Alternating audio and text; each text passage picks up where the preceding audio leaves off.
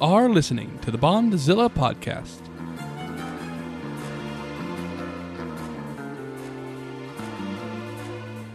The Bondzilla podcast is an ongoing analysis of two of cinema's longest running franchises, James Bond and Godzilla.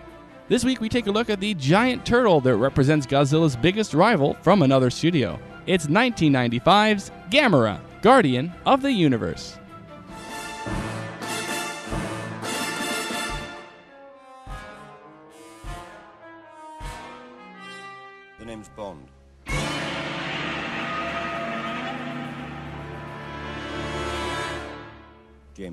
Yo, yo, everybody. Welcome to another episode of the Bondzilla podcast. I am Nick. I'm Will. and uh, we're back for more Godzilla ancillary stuff, uh, some f- more films, and this time we are actually going to be going uh, outside the Toho canon, which I'm very excited to to, to discuss and, and learn a little bit more about. Yes, the world of Dai, which is uh, the rival company um, that we will come to know and uh, I, I I would say love. I mean, I, I think if you are one with your your kaiju film uh, filmography, that Dai is a company that uh, should be held um, in in close regard. I, I believe because Nick today Godzilla is yesterday's news. Yeah. like no nobody cares about Godzilla when it comes to Well, last today's month's. episode. No, he was last month. Two news. months ago, we really didn't even talk about him last month. last podcast news.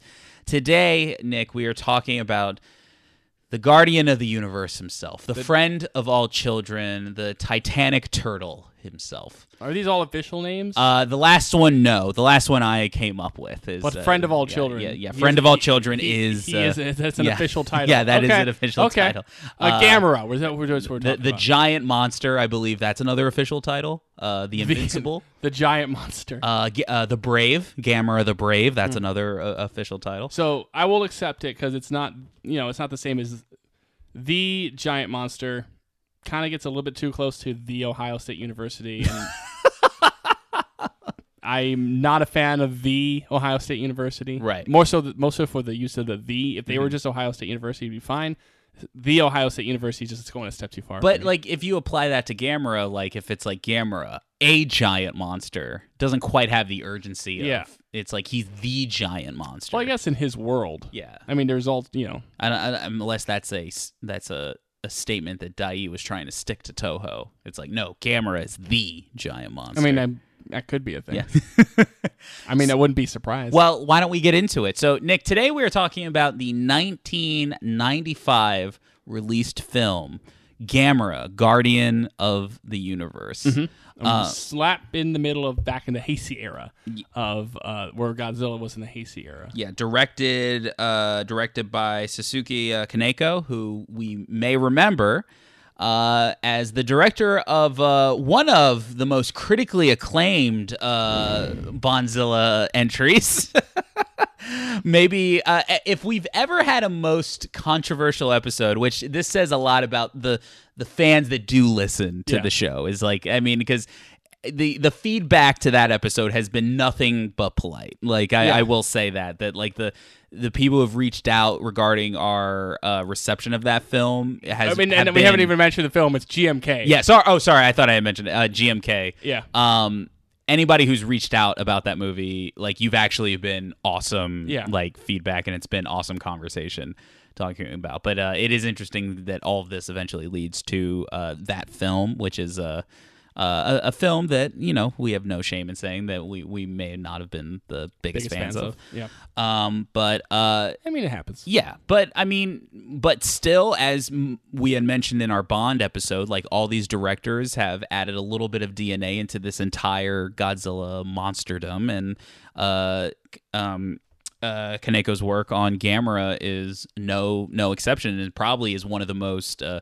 one of the biggest, most important contributions to monster filmmaking, especially in Japan, um, as we delve into it. So, um, yeah, so. Uh, my first question to you, Nick, as we get into this film, Yeah. knowledge of Gamera at all going into this, going into this podcast, going into because you might, I mean, other than you, I have probably mentioned it a little bit over the course of Yeah, talking yeah, about yeah. these movies. You going into this episode, just I want to know your general feelings about your knowledge, your feelings, your excitement. What what were you thinking as we were heading into this episode? Uh, so Gamera as a whole, I, I knew it was another Japanese monster um, that was not in the same universe as, as, as Godzilla. Like I did, I did know that it was like kind of another company or another, you know, independent thing. I, I didn't really know what it was. I just kind of knew it wasn't in Godzilla in the Godzilla world. Uh, I knew it was like a turtle of some sort. Like I didn't, I didn't know like the specifics, but I knew it was like a, turtle creature, and I basically knew. I kind of knew it most from.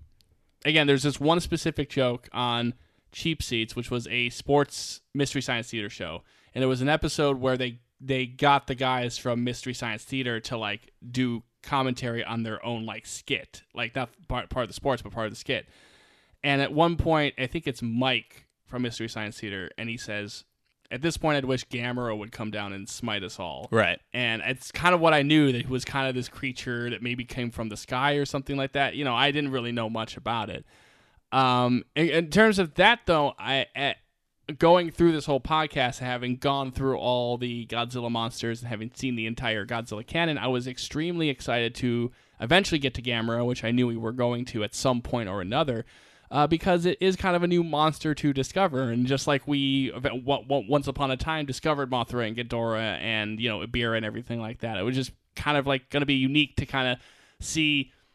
Uh, not just a new monster, but like a completely different company take on a monster. Would it be different, and how would it be different, or how would it be similar to Godzilla? So I was I was very excited in that sense, and very excited to learn, especially because of the format of this podcast. I knew that we weren't just going to watch the movie, but we were probably going to get a extended history of Gamera as a film franchise and kind of its place in that kaiju history. So I was very stoked to kind of find out more than just my brief kind of mystery science theater based knowledge of the character. It- Gamera was always for me one of those creatures that you know I, think it was very clear early on for me is in my Godzilla fandom that it wasn't part of the Godzilla canon because the thing about Godzilla creatures is that if you are any fan of Godzilla, like the the, the rogues gallery or like the uh, other monsters are very apparent. Like you know them pretty much right off the bat. If you know Godzilla, Right, you're once you- quickly going to know about you Mothra. start, yeah, once you start Yeah. looking them up, yeah. Yeah. Uh, and Gamera was one of those things where I had always known it was uh, a creature in his own right that had no relation to Godzilla. Um, but um, but that's a, as about as much as I knew about it. And it wasn't until much later did I really understand some of the more um, uh, hidden cultural importance of Gamera or like um, just how he fit into the whole puzzle of kaiju filmmaking. Um, so before we get into uh, this Gamera, the film that we're going to talk about today, um, because Gamera is predominantly divided into only two eras thus far: uh, the Showa era and Heisei era Gamera. Um, No Millennium era Gamera. no, there there is no Millennium ga- uh, era. no Reiwa era Gamera. No, uh, which which we will talk about. Um, so before we get into uh, today's film, which is a Heisei era Gamera, we are going to go all the way back to the Showa era, which I know is one of your favorites. Um, and uh, we're going to talk a little bit about not only Gamera but the uh, but Dai Studios, which is uh, Dai is the uh, um, the studio responsible uh, Yeah. for Gamera. Absolutely. And uh, I wouldn't have it any other way. Um, I'm so- sure our listeners would not have it any other way either. Uh, so Dai was a uh, just to give a really brief context of Dai as a uh, as a uh, company um, is that um, they were they were founded in uh, 1940 was when they were initially founded. Um, they were responsible for they had a bunch of films under their belt. Probably the most famous of them is uh, Kurosawa's Rashomon. Um, was Oh. the the biggest one that they were uh, responsible for. Um, Now so we flash back and yeah, find more more information. give more context more to it. context to, to our, our, our personal viewings of Rashomon back in, in uh, college. Uh, yeah, no, because I think yeah, that's that's right. That was definitely a college viewing for me, which is a movie that I need to go back and rewatch because I remember liking it. But you, it's always weird, like when little years go by, like you know, because it wasn't that long ago. But I feel like if I watch that Well, movie that was now, like what was that freshman year for us? Is like I want to say either freshman, freshman, or sophomore. yeah. But the thing is, is like even my context, like that. I mean, just going back to like how different I am now because like that class was very much my real introduction to like non-animated foreign features. Right. Mhm. Right. Like I'd maybe seen Run Lola Run before. I think I had mentioned we were just talking about our first foreign films because Parasite just won Best Picture. Like our first foreign films, and I think I Deservingly so. Yes. Uh, and I think that like in in high school, I looked up Run Lola Run because I just kind of like the concept of it.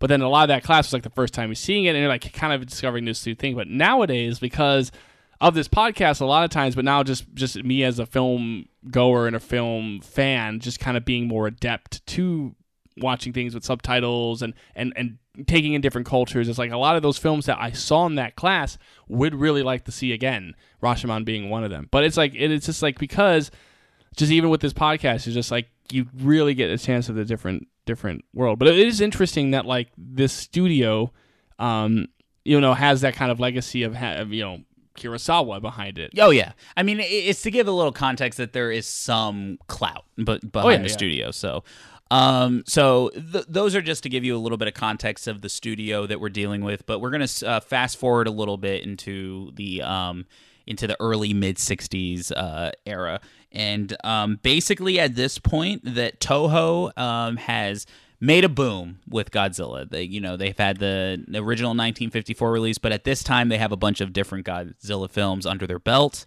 Um, this would be because the original uh, Gamera came out in 60 in six. Yeah, sorry, just looking at my notes. Uh, came out in 65.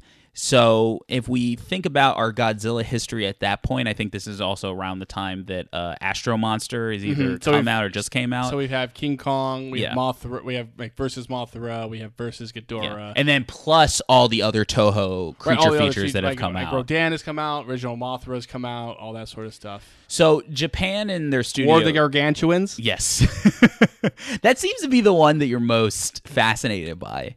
It's the second or third time you brought that one up Oh, I think it was just because it was randomly in what Matt in one- SOS. in SOS. Yeah. Yeah. it was randomly mentioned there.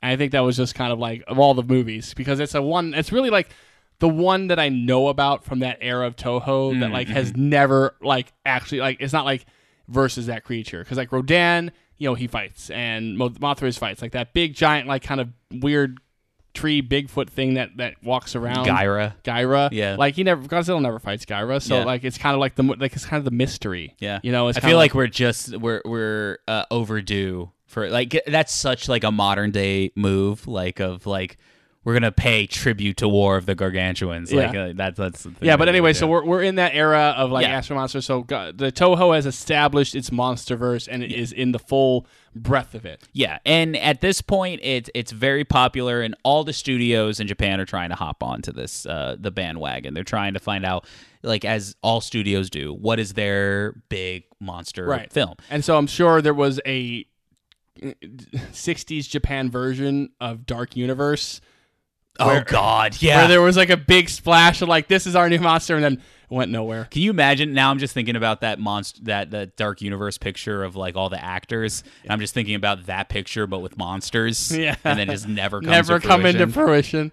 I love that. Um, so Dai, which is probably one of the more successful studios, uh, they're thinking of, all right, well, we need to come up with our creature feature. Like, what are we going to do to combat or like to uh, take part in this race for like coming up with monster films?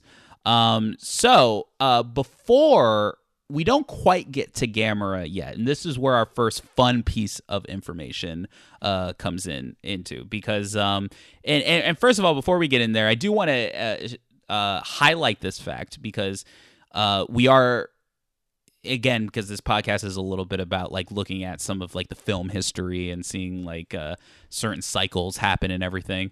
Uh, it is interesting to hear that just on the japan front that all these studios were just trying to like find out like trying to piggyback off of the godzilla craze which Yeah. is is something that we've seen uh, time and time over in our own film industry Yeah, and, where and even like I mean, like this is I mean I know it's like a thing that was featured on one of the recent seasons of Mystery Science Theater, but if you actually look up the history of like even other like areas of that part of the world, other film companies in in like other parts of that world will even trying to cash in on it. Like uh, Yeah. you know South Korea does Yongari, which was featured on one of those pre- Mm-hmm. Mystery Science Theaters.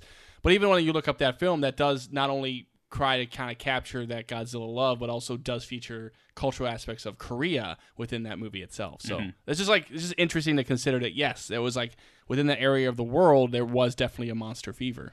Now, one of the interesting things about Dai's approach is that while they wanted to come up to a with a creature feature of their own, it wasn't necessarily like let's do a Godzilla type movie. They were just taking the thing where it's like, well, Godzilla's a monster, let's do our own monster film. Mm-hmm. So this is where the most interesting aspect of it came down because as they were thinking about what are we actually going to do, the first thought, Nick, was not turtles. It was it, it wasn't the turtles themselves. It was rats. So they didn't go with the turtles. They went with Splinter in this one. um, their thought was, and this came out of because I believe Dai uh, was responsible for a uh, Japanese release of the birds at the time. Um, Yeah, it would have been that. Right? yeah, um, that they had done like their international or Jap- Japanese release of that. So they were just taking some inspiration of that. It's like birds gone crazy. So what what was something that would be the equivalent of that? And somewhere in the studio, they came up with the idea of rats, rats going crazy. Rats in hats. Yeah, let's do it because what's interesting about the origins of Gamera is that it is kind of one of those things where there's so many tales and legends about how they came up with Gamera. There's Yeah. like legends of like the directors like, you know, saw a cloud that turned or that like looked like a giant turtle and then he came to the studio, he's like, ah, I I, I had this vision of like a giant turtle and we have to make a, a, a film like that and uh that and so with all of this and with all of like kind of like these Japanese filmmaking things, um, that there is a level of like really check your sources on it. And because we had talked about with a lot of the Toho films that the film documentation of like keeping in touch with like the history and like the behind the scenes nature of it wasn't quite as well documented as it may have been today. Uh, so there's a level of like, oh, always always check these things. And even if we say it, always check it because you never know. Um, but I've um, certainly gotten things wrong in this podcast yeah, and then and then you go back and then you think about that I should have gotten it right, but you know, Well, I, I usually try to correct it. yeah, then we're human. Um, so so anyway, so the rats. So they go into this idea that like they're going to make a film about killer rats. Um, this ended up being a disastrous production. Uh, because their one of their uh, ideas was that they were going to make like these model sets um, and then use special effects to make uh, these rats. Like some of like the actual specifics of like exactly what how it was going to be achieved is a little bit up in the air. Uh, but what they had found was that well, they didn't want to use rats that you could just buy as like pets, like household rats. So would they genetically engineered rats? Imagine. I wish. I wish they did this. What they did was not quite as cool. Uh, but what they found is like if you the rats that you could just buy like at like your local pet store weren't quite menacing enough. Right. They were they were these clean privileged rats Right. that, that didn't they you know they you know they've been working in an office too long. They didn't have quite like the calluses on their hands that they needed for like the work that they wanted. Um so what they did is that they would get sewer rats. They would get wild rats and put them together. And uh, I believe there was actually a uh, that there was actually a, a, a like a like a post to like you know get everybody in Japan. It's like hey, like if you can get these rats together and then like you know donate them to Dai Studios for this production, like that would be uh, helpful. But what they learned is that wild rats in a controlled environment was not the way to go. No, Uh, the- not at all. These were wild rats that would constantly attack each other. They would constantly try to like you know uh, have more uh, intimate relations with each other. Uh, it, it, it was just a nightmare, and to the point that allegedly, and, and I will say this allegedly, and there's no na- no names attached because this is not something you want your name attached to. Allegedly, is that they would try to even control the environment more by having uh, electrically charged sets to goad the rats into the actions and directions that they needed them to go. uh, Ladies and gentlemen, a, a public service announcement. Animals in film cannot be directed under traditional means. if there's one thing I've learned from watching all these animal Disney movies on Disney Plus, you just got to let the animals be the animals. Right. In that era. Like obviously nowadays you know, like we get to you know once you get to the era of, you know, James Bond movie making a horse jump off a cliff we we have a lot more protection about animal actors. Oh, yeah. this, day and age. But back in the Wild West days, the '60s, the '70s, when like you were just making animals, even like when you're just making animals just do whatever, and you're fighting, having fight scenes to animals, like it's a very specific skill. Yeah. Getting wild rats from the sewers, just not the way to direct animals Yeah. not the way to go about it. And electrocuting them, probably a lot worse.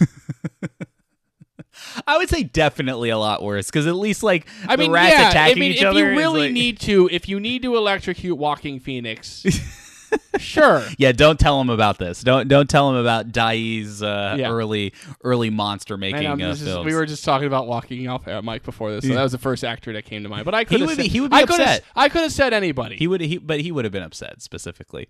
Um so after that disastrous production, I think they were even like reported at one point that or like, you know, like this movie come say- out? No, no, oh, no, no, no, no. Okay. they- no, they, they, like I'm saying, like this is one of those films like they were trying to. I think that there is some trailers or footage of it, but it's been kind of like buried. It, it, it's one of those kind of like uh like half like wives tale but half like you know this is something they were going to do. So like some of the specific specificities of it are a little bit up in the air but like Because if that definitely movie existed, oh no no no. It's not a movie I would have need to see the final well, uh, product. so the reason I'm saying this is because this is what led to the creation of Gamera, because their because original they couldn't get sewer turtles, so they had to create a suit.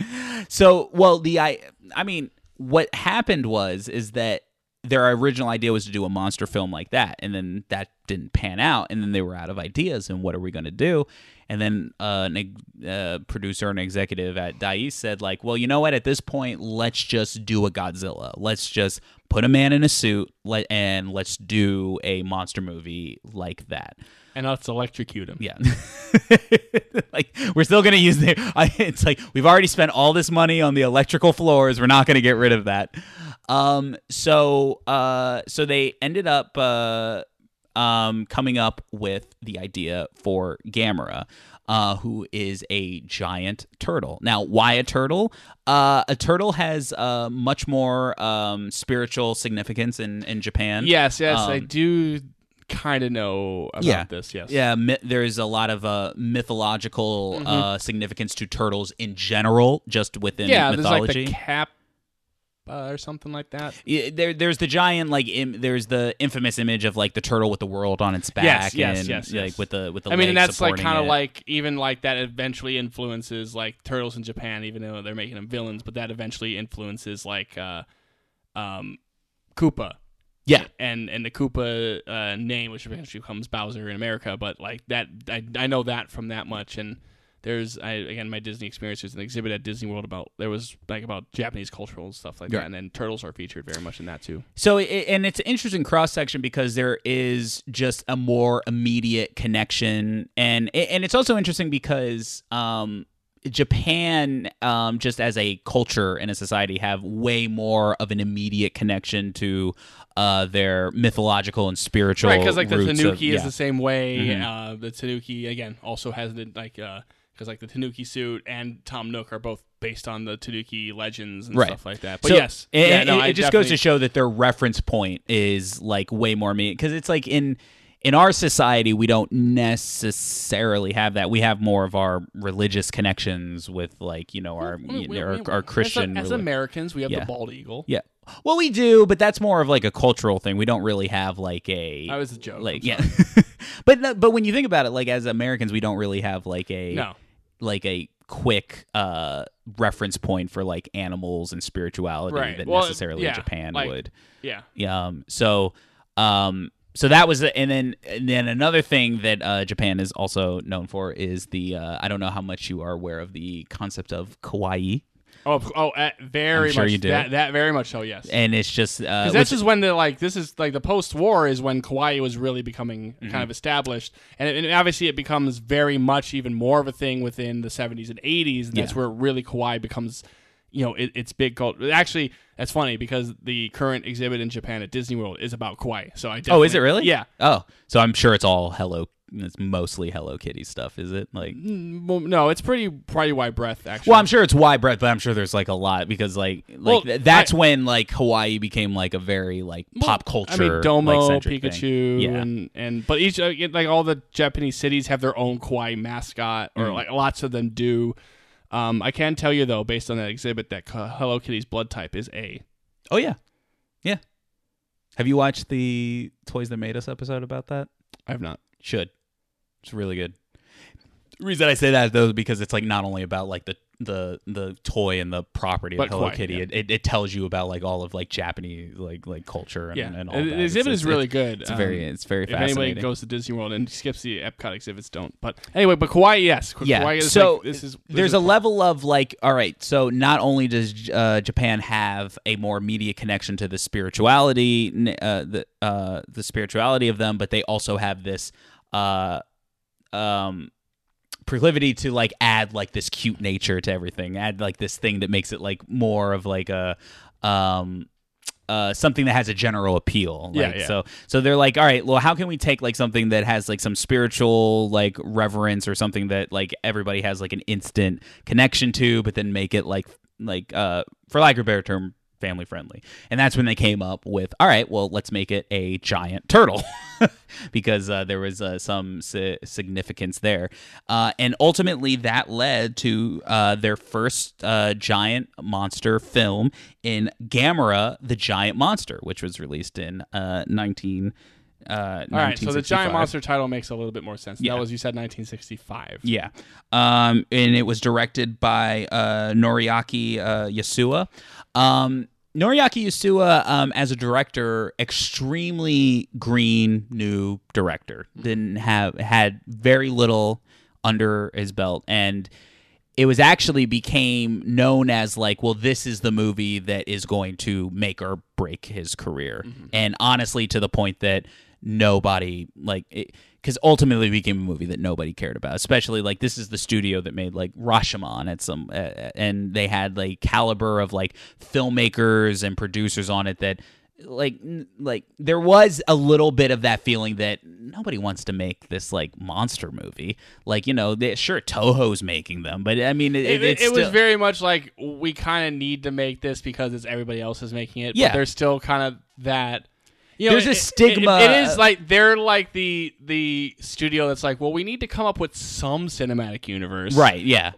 It- it- but th- this is their equivalent to like you know it's like the the prestigious director. It's like i'm not gonna make a superhero film. Like it's like you know i'm gonna Yeah. make like something like a little bit more substantial. So um so yuasa was uh basically put in charge of this film. Um everybody's like yeah good luck kid. Like and then you know there may have been a sense of like all right this can crash and burn and you know whoever like this kid's a nobody. Like what what what's what's he gonna do? Um Yeah. the result gamera the giant monster is a movie huge success uh, it's a movie that comes out that is played a little bit more straight than I think that um, than the history of Gamera would lead you to believe. It's a little bit more not wholly in line with the original 1954 Godzilla film. It's But- not like that dark. Yeah. But there's a level of it is a black and white giant monster going around destroying things. Uh, but there is a level of uh, character that they put in the film where I believe there's a there's a scene in the film where he protects a kid at one point or just saves a kid from being like killed and, and whatnot. So there's a little bit of like oh like oh so there is a little bit of like He likes. oh there he there's likes a the- he likes the kids. yeah, he's uh he he he's uh he's empathetic to to a certain degree. And uh what Dai had found out was is that this was a a film that for some reason spoke a lot to younger audiences. Uh, now at the time, I believe Dai took that as like, oh well, you know, we're making kind of like a bigger, more broad appeal film, so of course the kids are gonna love it. But all they saw was like big success. Gamera, the giant turtle, uh, or the giant monster, huge success. Immediately have to make another one. uh, the film after the film after that. So they bring so uh, Yuasa, who was the director, so they're like, "Oh, you did such a great job. So this is what we're going to do for the next one. You're going to take a back seat to the next one, and we're going to bring in a different director, a more high caliber director, to make this movie that now we know is a little bit more of a success." Well, that's uh, that's filmmaking for you, I guess. it happens. Um, so uh, in the following year, 1966, is when Gamera versus Barugon comes up, not to be confused with Baragon. Right, Barugon. Uh, uh, Barugon. Um, and uh, that was directed by director uh, Shigeo Tanaka. Um, and a lot of people have described that, whereas the original film was a um, uh, a project that Dai wanted to be a A plus picture with a B plus budget. Ultimately, uh, I don't know if that was like what they said, but that's ultimately what it ended up being. So then they're like, well, now everybody loves this movie, so now we're gonna make an A plus picture with an A plus budget, and it's like so they put all the money through it. They put all the director that they wanted uh, that they had more confidence in in into into the film, um, and that film came out with a little bit less critical reception that film did not quite capture uh, the audience or like the energy that they were expecting uh, that they wanted. Right. And I should say going forward that in general, the Gamera films have been successful enough to make more of them. So, and overall, while you know Godzilla and Toho is while Toho is pumping out Godzilla films, that Dai did find a creature in Gamera that was successful enough to create more uh, features right, it's out not of. too, not too different than like that Showa era Godzilla, I guess, where it's just like, you know, maybe like ups and downs, but generally successful enough that we're just gonna keep like doing things with this monster. Hmm. No rats in sight. Yeah. Um, so with that being so, with all that in mind, uh, they saw that bringing on a new team didn't quite reap the same uh, critical reception that they wanted and some of the success. So uh, Dai went back to Yuasa to uh, create the third Gamera film. Uh, and this third Gamera film, I think, is going to be the most important to our conversation today. In the 1967 film Gamera versus Gyaos. Uh, the Gyaos is the uh, flying creature that we will become very familiar with over the course of this conversation. And um, over the next, over this and the next couple films, Yuasa delivered uh, films that were more in line with the success of the original film. And while uh, in all these films, more and more increasingly became very kid friendly, very much about, and this is where Gamera received the name like friend of all children um it, it became more of the because i think dai always i think from the beginning they knew that this was a genre of film that was going to appeal more to kids in general but they wanted to add enough there it was more of like a family Yeah, and, uh, and- I think it was also the general direction of you know, um, like kaiju verse in general. Because when you look at Toho, it's a very kind of similar distinction. Not like Fifty Four is a very distinct, you know, dramatic film, a little bit more of an adult kind of thing. But by the time you're getting into this era, and we're like either right at or not too far before we get Minilla in there, and you- basically like as you kind of get into from like King Kong to like once you get to Ebirah and Son of Godzilla, it's very much like okay, now this is a little bit more of like kind of a family friend, more mm-hmm. family friendly. Like the monsters are like kind of oh yeah, kids are gonna root for the monsters type of thing. and then definitely in And I can see like how Gamera went through that same kind of thing, even if it was like a little bit faster because even that first film wasn't necessarily 54, but it, it does kind of take that route. i- in even in content like i mean this is one of those things where i would encourage just the biggest out of context looking at Gamera scenes. One of my favorite out of context Gamera scenes is um, when he plays the spine of uh, one of the uh, uh, one of his enemy creatures like a xylophone to the Gamera theme song that was in the movie at the time. It's literally the creature on the ground. Gamera has like a tree or something, and he's hitting like the spikes on his back, and it's like making a xylophone sound of like the theme song, and the theme song starts playing, and then he does like a little dance to it. That's the kind of um that that's the kind of uh um uh, Yeah, so- filmmaking that we're yeah, talking about. So a little bit even more on that kid friendly side than Godzilla ever really got. so Yuasa oversaw like the next couple films, uh, like obviously starting with Gamera versus Gyaos, uh, Gamera versus Viras, Gamera versus uh, Guiron, and Gamera versus Jiger, and v- Gamera versus Zigra um, were the primary uh, Gamera films. Um, to talk a little bit about how Gamera is being received at the time, generally successful films, but in Japan, in America, all across the world, the reception of the films was that just uh, kind of almost like everybody kind of looked at it as well, even at the best while they enjoyed it, it was still just a lesser Godzilla. Like everybody just unfortunately Godzilla was up to the was already up to the bat. Uh, never stepped back down and uh, was just more of the successful, well, more well known kaiju uh, film franchise. And Gamera never quite got out of its shadow. And a little bit is because um, while I wouldn't look at the Godzilla films as necessarily being like these super mature, like, you know, well crafted films, at least uh, not all of them. Um, but everybody looked at that in comparison to Gamera were just like these silly little kids films in, in comparison to that. So there was a little bit that, and, and it's funny that was both internationally and uh, within the country, is that it just people did not quite embrace it to the point that I think Dai wanted them to. Right. Uh, to and but that being said, the Gamera became the closest thing that Godzilla had to a rival at the time. Yeah, I guess that is a very interesting kind of point in the sense that like Godzilla is kind of really truly the king of the monsters and kind of stands on its own. Yeah. But like Gamera is definitely even from my perspective, like even if I didn't really know much about it, it's easily like the the one I know would know second most. Mm-hmm. You know what I mean? It's like definitely like the second name that kind of comes into your head other than like Godzilla. Uh, and some of the Godzilla related monsters. It's like once you kind of go through that, like Gamera is like the the second kind of monster world that, that kind of enters your the cultural landscape.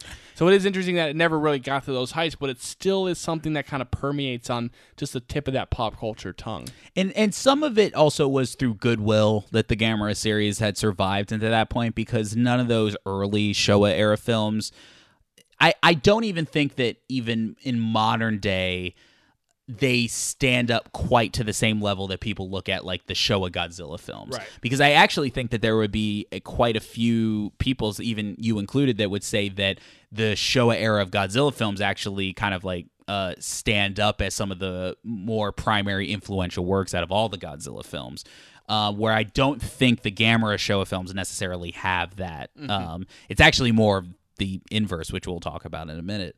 Um, but nobody quite looks back at those early Gamera films and like, oh yeah, they really had it figured out there. Whereas in the opposite with the Godzilla films, a lot of people are like, oh, like as cheesy as they are, this is all the stuff. This is why we love Godzilla. Does, does that make Yeah, yeah, sense? yeah, yeah. No, I get you. Um, so Especially because, like we were talking about too, it's just like, well, I think what's impressive about Gamera is the fact that it is like, because again, we were mentioning that there probably were a lot of other studios making kind of monster films at this time or attempting to, but it really is like, other than Godzilla, like what's the other one that really stands the test of time in terms of continued success? Right. That's Gamera. Right. And like a lot of those other kind of mid 60s Showa era films, we probably even don't really know about, or, or basically more so trivia question, you know, trivia answers. It's just like, oh, here's another one that was made. Right. Whereas like Gamera does get the chance to have a series Yeah. and, and, and, and, and continue onward. So even though it's like maybe we don't reflect on those Showa eras in the same way we do Godzilla, it is important to note that it was a series that is able to survive through the Showa era, which is a big deal. Yeah. Uh, and definitely, you're right. Just like having the few movies on under its belt uh, at least puts you in the same category as the Godzilla films, Yeah. where it's like, all right, you you have. Um, Well, they're not going to. You I mean, some like, even with. Godzilla, it's like they, they know that there's an audience, and they've been up and down, but they're not going to stop making them just because because they know that there's an audience for it. And Gamera it seems to be the same way. Like the, as the up and down, it's like Dai could um, stop at any time, but they're making money, they're doing well for them, so why not keep going?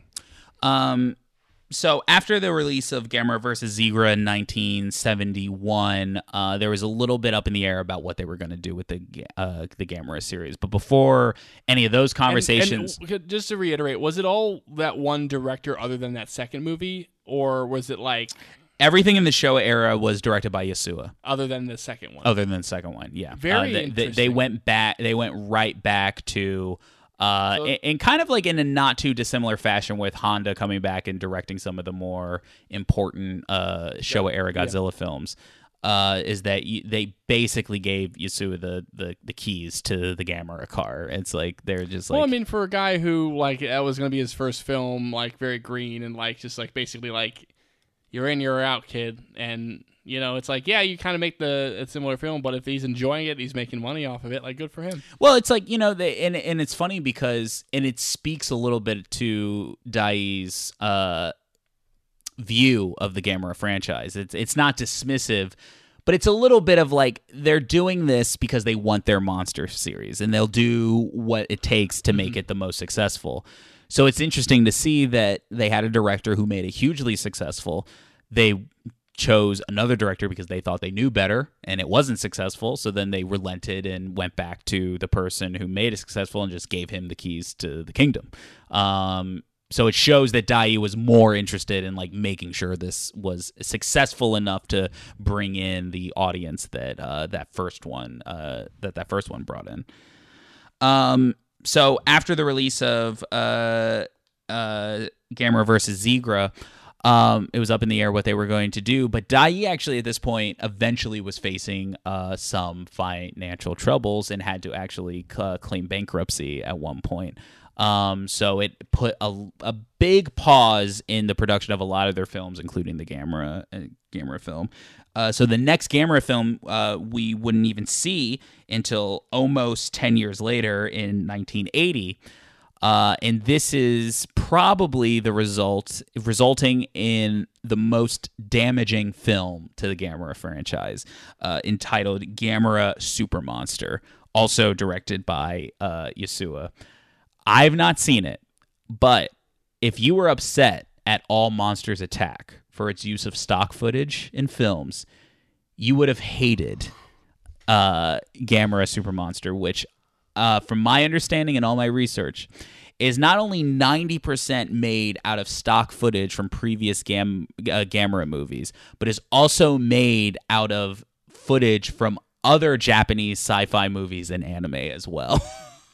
And anime, yeah. Whew.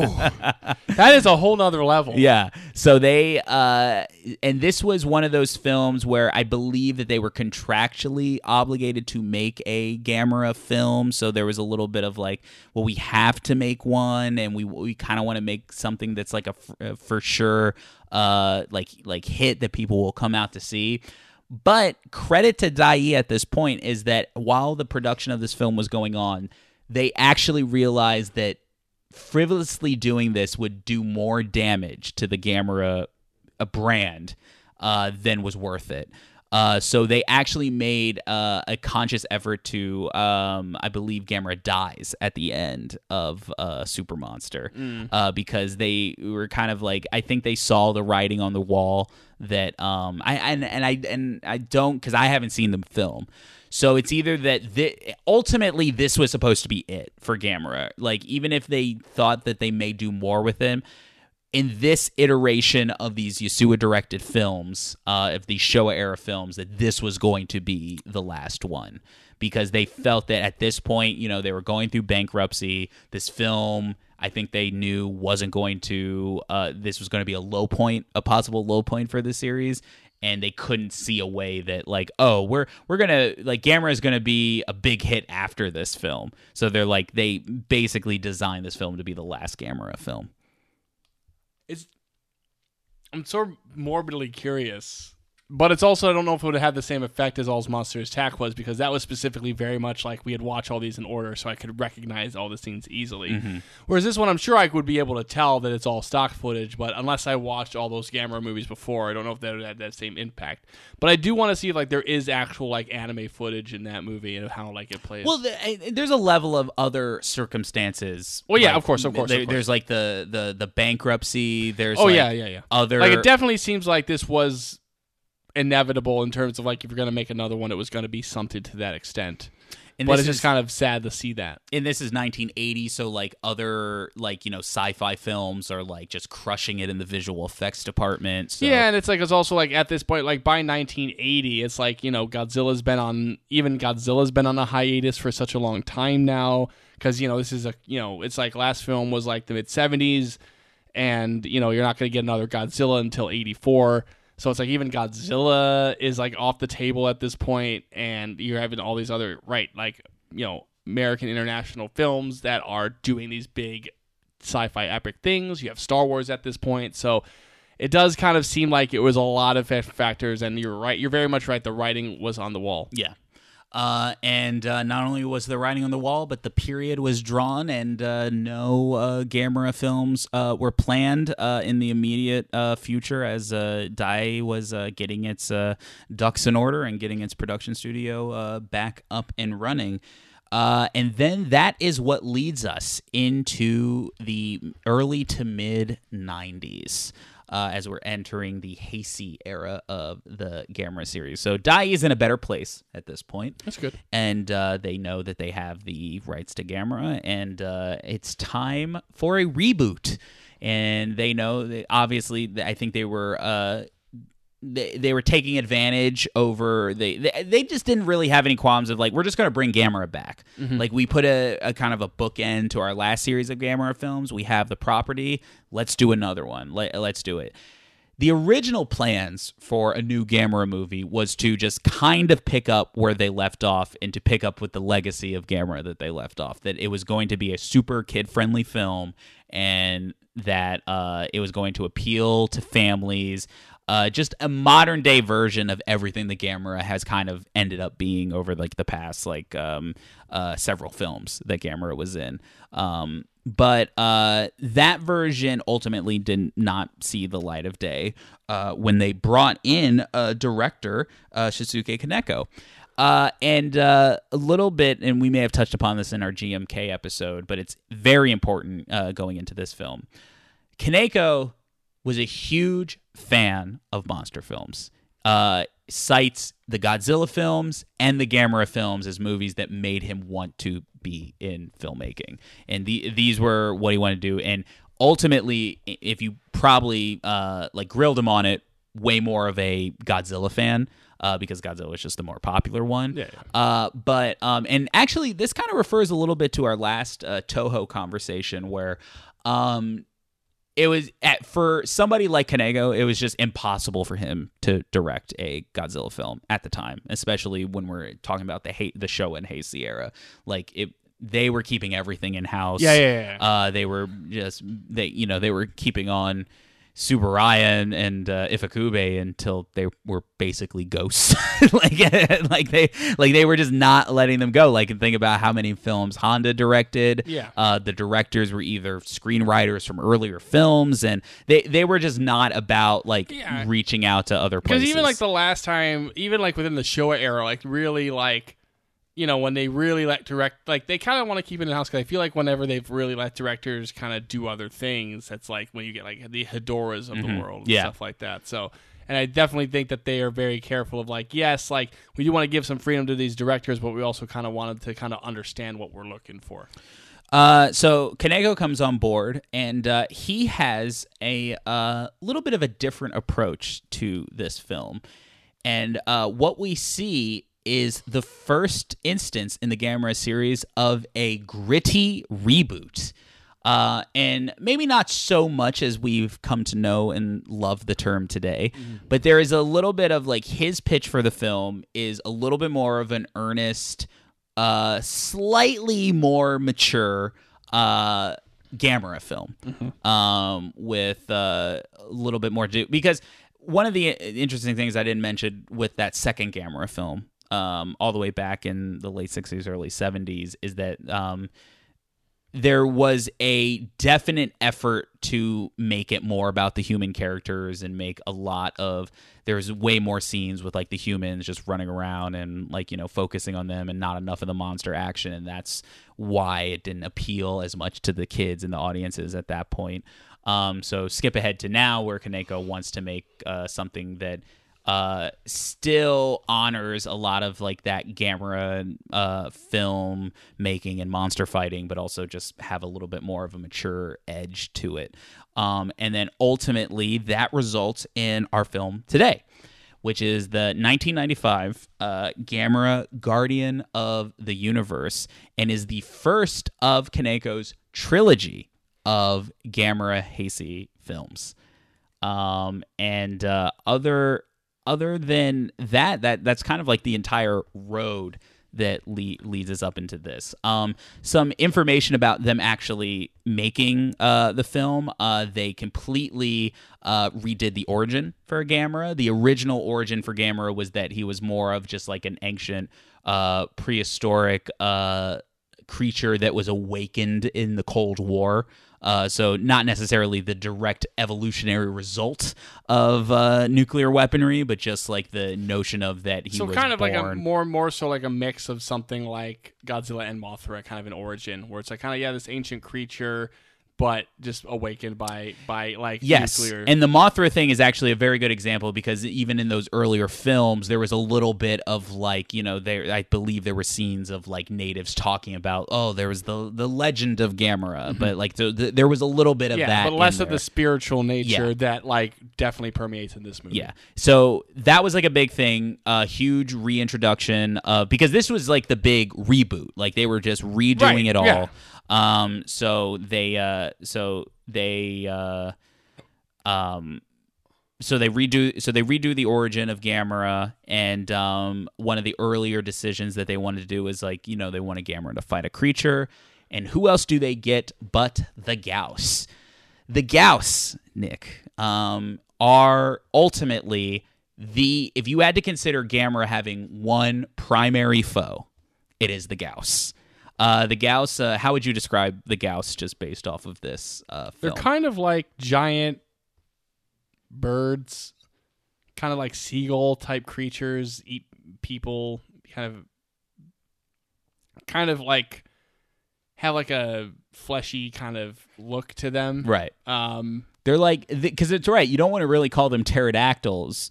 They're like kind of like pterodactyl bat birds. yes. Yeah. yeah. Again, there's a very seagull-esque nature to them. Yeah. Um just in terms of the way they move and interact with with with their prey or their food especially.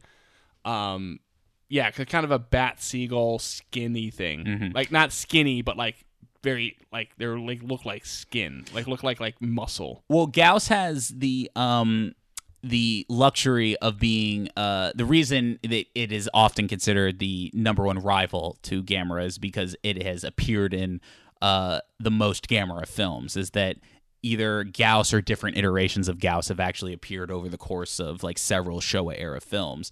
So it kind of became like that instance of like uh you know uh it's kind of like uh you know what it reminds me of it, it reminds me a lot of like that the, you know the the first time they made a batman film like with the tim burton batman it's like well it's like of course we're gonna have the it's not only gonna be the hero but it's gonna be the most iconic villain Right, too. yeah. where it's like if you made a gamera movie today we'd have to wait to the second movie to get gyaos Like, that but that's kind of like what what it's like but Yeah, no, but that I mean it very similar was like all those like like Spider-Man had to do Green Goblin first. Batman had to do um right uh Joker first, right? right Um Daredevil had to do kingpin i guess and Bullseye. and bullseye i guess that's like a that's like a and Elektra Yeah. all of them all just put them all in the movie. Yeah. Um, uh, but th- but that's to kind of like tell you that like Gyaos is not i i is a legacy character and is definitely a, a um um very important to the uh, Gamera lore and actually made more important wi- within this Within reboot. this movie, yeah. Um, so so that brings. Um, I'm trying to think of like anything else about the actual production of the movie itself because um, uh, they bring a lot of more spirituality to it, which you know, there's not too much I want to say without getting into, Into the movie, yeah. the actual movie itself. I, am but, down to get. To the but how? So so just like with all of that, uh, reflecting on just that history. It's very Gamera. cool. It's very cool to kind of see just an alternate version of a similar history because you could again we just were going to the show in a Heisei, but it's really not too different than. Uh, it's di- different in some ways, but it's really not that different from Godzilla, where we kind of see, oh, we just kind of create this creature, it kind of becomes like a thing that we kind of keep making movies of. Then in like you know in the Heisei era, we want to do kind of a gritty like a reboot, and like in Godzilla's case, it was kind of initially like '84 was very much okay, getting back to the roots. For this one, it was very much like let's do something different. Let's kind of actually kind of bring it to, you know, maybe um, in some ways, uh, our director here probably using a little bit of his Godzilla fandom to kind of bring a little bit Godzilla ness into, um, you know, a lot of a little bit of that like Godzilla showing us into. Oh yeah, because to- Kaneko saw this as like this was his in to make movies like this. Yeah, like this so was like def- what he you wanted could definitely to do. feel like he's like looking at this as like, well, I can take some of that kind of a little bit more of that seriousness that exists in some of those Godzilla movies, bring it into this Gamera world. Mm. Um, but it's just very fascinating, and I think it does relate a lot to kind of what I was felt like watching this movie too. And and the biggest thing before we actually head into the movie itself that this is probably the most important thing. 1995 on the Godzilla end. What's happening at this point? Destroya, Yeah. Destoroya. So we are literally finishing an era of Godzilla films, um, while this new era of Gamera films is just beginning. And in a much similar way that Gamera had existed as a retort to Godzilla, um, back in the Showa era, that in the Heisei era, this Gamera exists as a retort to these modern day films. Because now at this point, we've had the entire Heisei era of Godzilla films.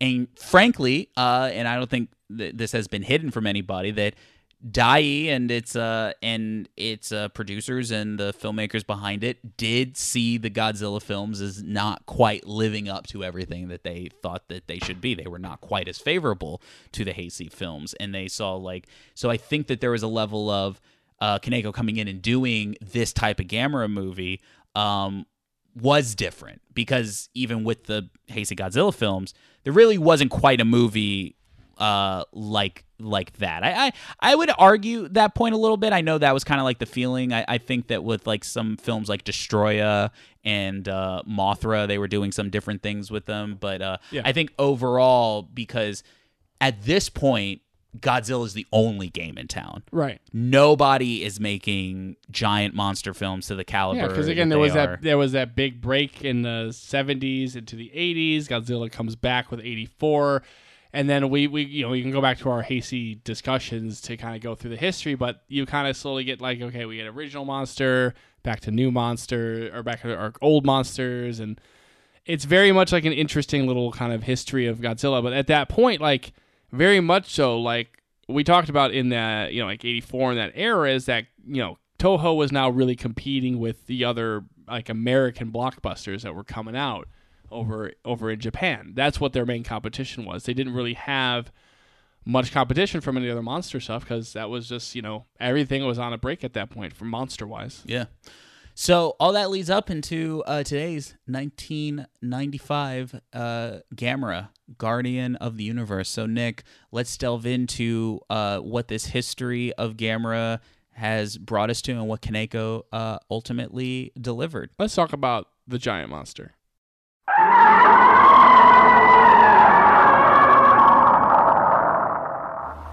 The last hope. Gamera. We bestow it to the cradle of time. Hmm. May it awaken with ghosts, the shadow of evil. All right, and we're back. Yes, time to talk about Gamera, Guardian of the Universe. Yeah.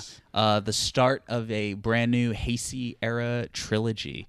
Um, yeah. So let's let, let, let's let's just get into into this one. I do think because as we left off uh, right before the break, it was the most interesting to me when I first saw this film because I saw this film. I'm a very Yeah, you new- you got this DVD set or the Blu-ray set about a year ago. Yeah, from from our from friend of the podcast, Yeah. Patrick. Mhm. Uh, it was a gift from him, and so you finally started to delve into Gamera. Yeah, and uh, re- like maybe briefly before that, I started kind of like getting a knowledge of what Gamera was, and the the most I knew was that the I think I knew that he was a giant turtle and that the Gyaos were a thing, and m- I knew nothing about them other than like, oh, he fights giant birds at some point. Yeah. Uh, so it was interesting going to this, and and in many ways, I felt and still still feel that it was a good point because this is a giant reboot of the series. I actually think that you had said this going in is like you you knew nothing about the character and I'm like, well th- that's fine for for this instance because it's like they're basically reinventing the whole like, this is a fresh slate. Yeah. Uh or a clean slate for the uh um for the Gamera series. Um For the Batman fans yeah. out there. But uh, the clean slate, you mean the movie that reboots the series, and like you don't need to know any any uh, cu- uh previous information. Uh, but what? But it was mo- the most fascinating to me to know that this came out the same year as Godzilla versus Destroya, and that almost for me, just from a uh, just a broader, more general looking at monster movie filmmaking, painted this movie in a very interesting light uh, for me. Um, so going into it, that that was the that was definitely the most fascinating. But Nick, you you this was a complete uh, new thing for you. Yeah. Gamera Guardian of the Universe. Uh, so let, let let's hear. I want to hear what your what your thoughts and Nick. What did you think of Gamera Guardian of the Universe? First thing I'm going to say about this movie is it was fascinating to watch in the same way that Mothra is fascinating to watch, in the sense that Mothra really felt like a return to the Showa era and going back to that era of filmmaking and, and just the style and the tone and everything like that. And I felt that this was very similar in the way of just like going back to the Heisei era and really feeling it as like kind of a style of film in and of itself. Not just being like, oh, just the Heisei era Godzilla films, but really kind of seeing that like this kind of Heisei Gamera film really fits into like just even just the kind of the style and tone of those Heisei Godzilla films. So it was very interesting to see it from an alternate kind of take. Um, in terms of the movie itself, it was good. yeah, It's gonna like it's it's one of those things where I, I was enjoying myself watching it. I definitely kind of got taken in by some of the more spiritual elements of the character. I, I kind of dig myself into that. But overall, as a movie, it was good yeah, and and that's kind of how I feel about it. Um, nothing like never really blew me away. Um, sort of some things where when you really mention that this is the same director as GMK, there are some ele- like some slight elements where I can see kind of where this would eventually lead to that. Um, but at the end of the day, it was definitely like didn't regret watching it. Yeah. Definitely had a good time watching it, um, and definitely interested to discuss it a little bit more. Uh, this is probably kind of like skipping ahead too much, but I am. This is the question I'm most curious about. I was most curious about this as soon as we ended it, so I'm just going to ask it right off the bat. How interested after watching it are you in finishing the trilogy?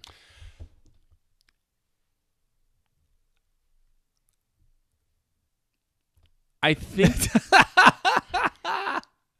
this is that- a, no, it's a very good question. Yeah, I don't know if I would jump at it right away. Yeah. But I would be interested to know kind of what the other two movies involve because I am kind of curious to see what the next step is, and what kind of other monsters are it. I kind of am more curious from like a budding kaiju fan to kind of see more different monster designs and different styles of like movies that they could make.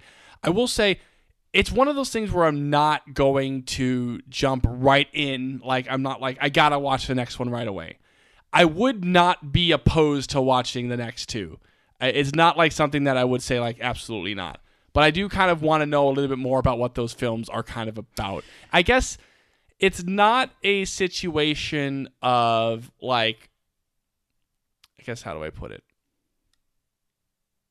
It's not like like how I reacted to something like like a Cowboy Bebop, whereas like I saw the first episode or something, I was like, I need to see more. right, right. It's a little bit more in the sense of You're not opposed to seeing another one, Right. Uh, yeah, but it's like It's it- like it Toy Story four. Yeah, Like yes, I've I enjoyed myself with the Toy Story franchise. Like I, I'm very infamously not as high in the Toy Story franchise as other things. But eventually, yeah, I'm interested to see Toy Story 4. It's just not the thing I jumped at. Same thing with here. I'm like, I'm interested to see it. I'm interested to know what kind of goes on and what it's about, but I'm not going to jump right in. There's Right. other stuff I'd rather kind of jump on into. Well, the, Like, the, the yeah. reason I say that is because, like, and again, this is jumping ahead, but I don't want to say that it's because it's not really the type of trilogy that, like, oh, now that once you've seen all three movies, now you get the story. Right, yeah. It's not like that, but I will say it's like people regard the Kaneko Gamera films, like the trilogy of films, to be the shit. Like like that is the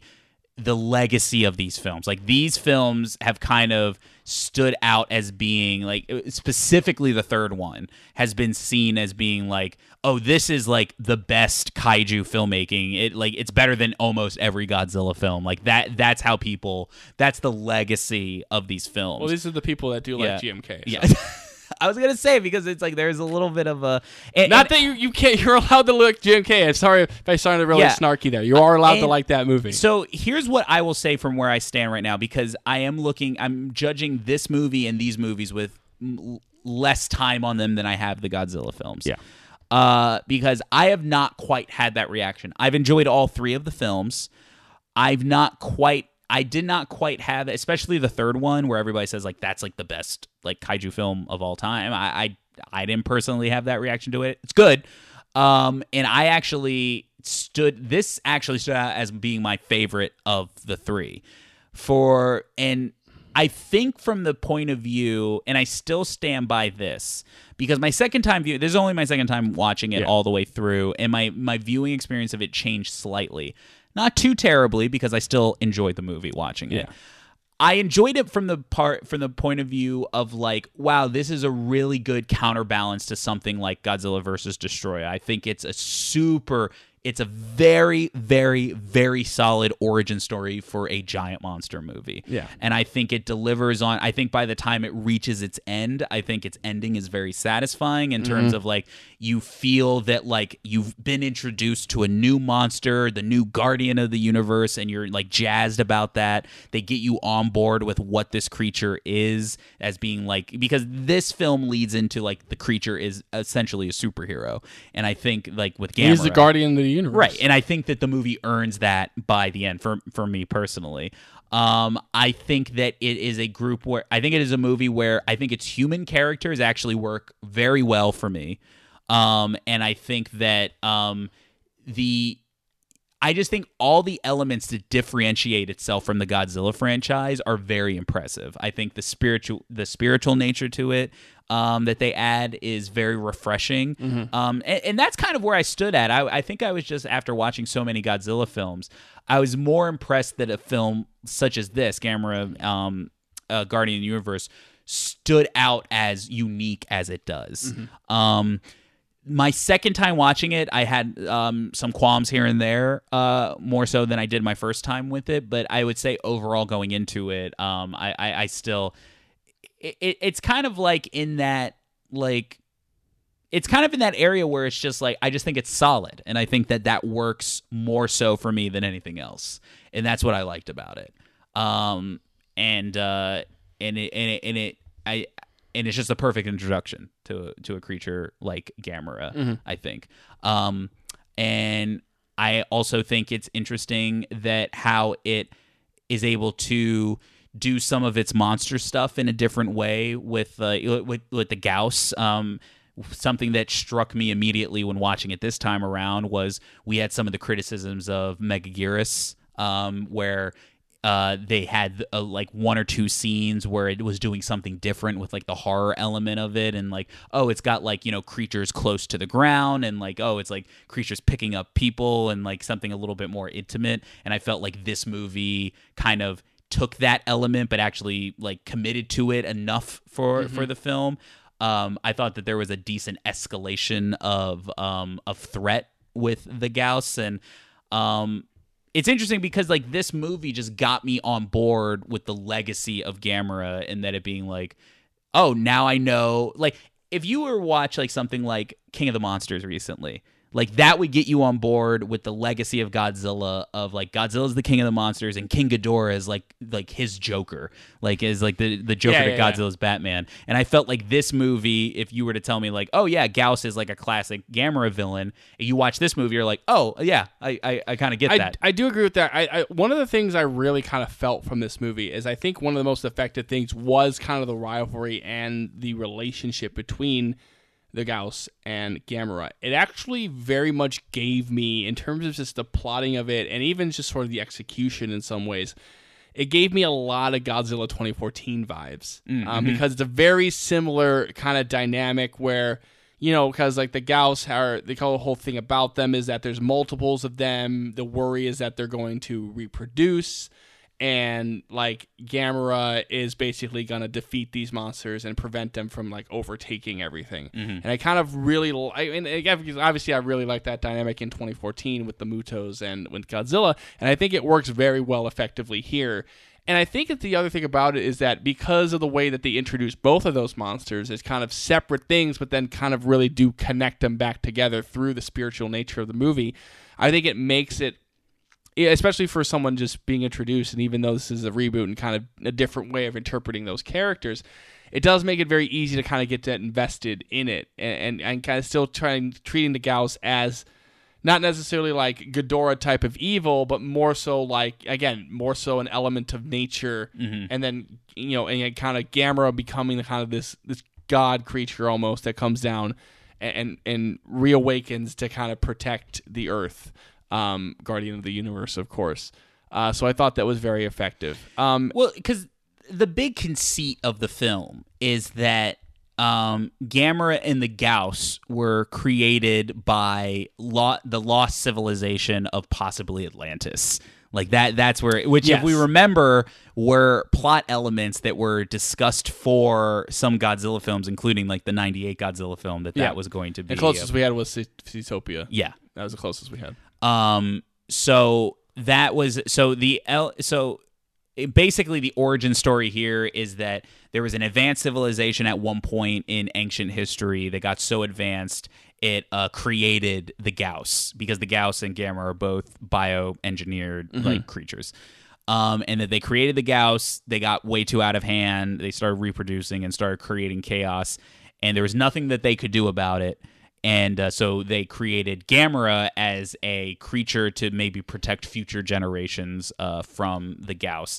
And the Gyaos are somebody or, or creature uh, that are basically have polluted the earth. Like even this movie ends with like even though like the eggs of the Gyaos have hatched now, there's probably many more out there that we haven't seen yet uh, through throughout the planet. And um, and this may be and this is kind of like getting deep into the themes very early on into the conversation but um while we do have as nick says a very silly metal gear solid exposition scene in which uh, somebody's talking about the state of the world while we get a slideshow presentation right not even in universe just like stylistically. Right like it's one of those things where if you know like the original metal gear solid especially like the remake like kind of even upgrades this of course the the gamecube remake but there's points where like snake is talking to another character in that movie and then as they're talking about like real world issues like pollution and, and war and stuff like that it's basically just real world stock footage not like in-game stock footage, Right, but, like, yeah. real world stock footage essentially the same thing happens here where these two characters are talking about like the state of the world pollution and everything like that and it's just like cutting to stock footage of like oceans and and like smog and stuff like that And you know what? I, I, I will say it, it's kind of dealt with, in like it's a little ham fisted, it's a little clunky when they do it. I will say that just on a pure story level, uh, that I like the element that they're basically kind of like because in the film they talk about like oh like man's like you know tampering with like uh, nuclear material and like stuff like that is like ruining the world. And they're kind of drawing a parallel between like well these ancient civilizations that's what the gyaos were. The gyaos were basically their equivalent to us tampering with like nuclear material. And then it it has not only gotten away with them but it's something that has forever plagued uh, the world, and it's always going to be a problem to deal with. And I like that parallel of like, well, nuclear energy and waste is something that not only are is going to be a problem now, but it's going to be a problem for generations uh, to come. So I like like so there's little story elements like that that I like, and I have to give credit for. And uh, just on a pure uh, thematic, uh, how the thematics weave into the monster action. Uh, that that got a that got a thumbs up for me. Since we're talking about it now, I do got to say that the uh, the the genetically engineered twist of the characters was pretty wild when when you see it come to fruition. Because it's basically at the one point in the movie where they're just talking about. I think it's like at some point they talk talk about how all the Gyaos were female, all the Gyaos they found were female, so like oh they can't reproduce, and then some guy gets like a strand of DNA, or someone does like an analysis and it's like And he's like, he's got dino DNA. Well, it's basically like basically they reveal that like they reproduce asexually or they Mm-hmm. can change gender and essentially it's like I think they're like well most creatures have like multiple like chromosomes or like multiple like Mm-hmm. It, cells. it- it was uh, strands of DNA. yeah, it Like, has multiple strands of DNA. This the the Gyaos they only have one strand. Yeah. They have to be genetically engineered. And because at the point in the movie, you're basically thinking it's more so in a in a Godzilla realm where like all these ancient creatures that kind of existed maybe on this island by themselves for a long time, and then they kind of like accidentally like get released or whatever. But they're like, yeah, these these creatures have to be genetically genetically engineered. That's the only explanation, and you're just kind of like, what? like, and it's just kind of it's kind of one of those things where it's like it's it's an inherently like little silly reveal, but it kind of functions as something that does kind of work about the movie of just again just you don't it's a kind of a wild west world. You don't really know what they're about to establish. Especially because like the thing is is like one of the things i do really like if we go back to the beginning of the movie as a good way of establishing these characters and these new not only your new human characters but your new creatures is essentially there's like separate but parallel um, scientific kind of expeditions.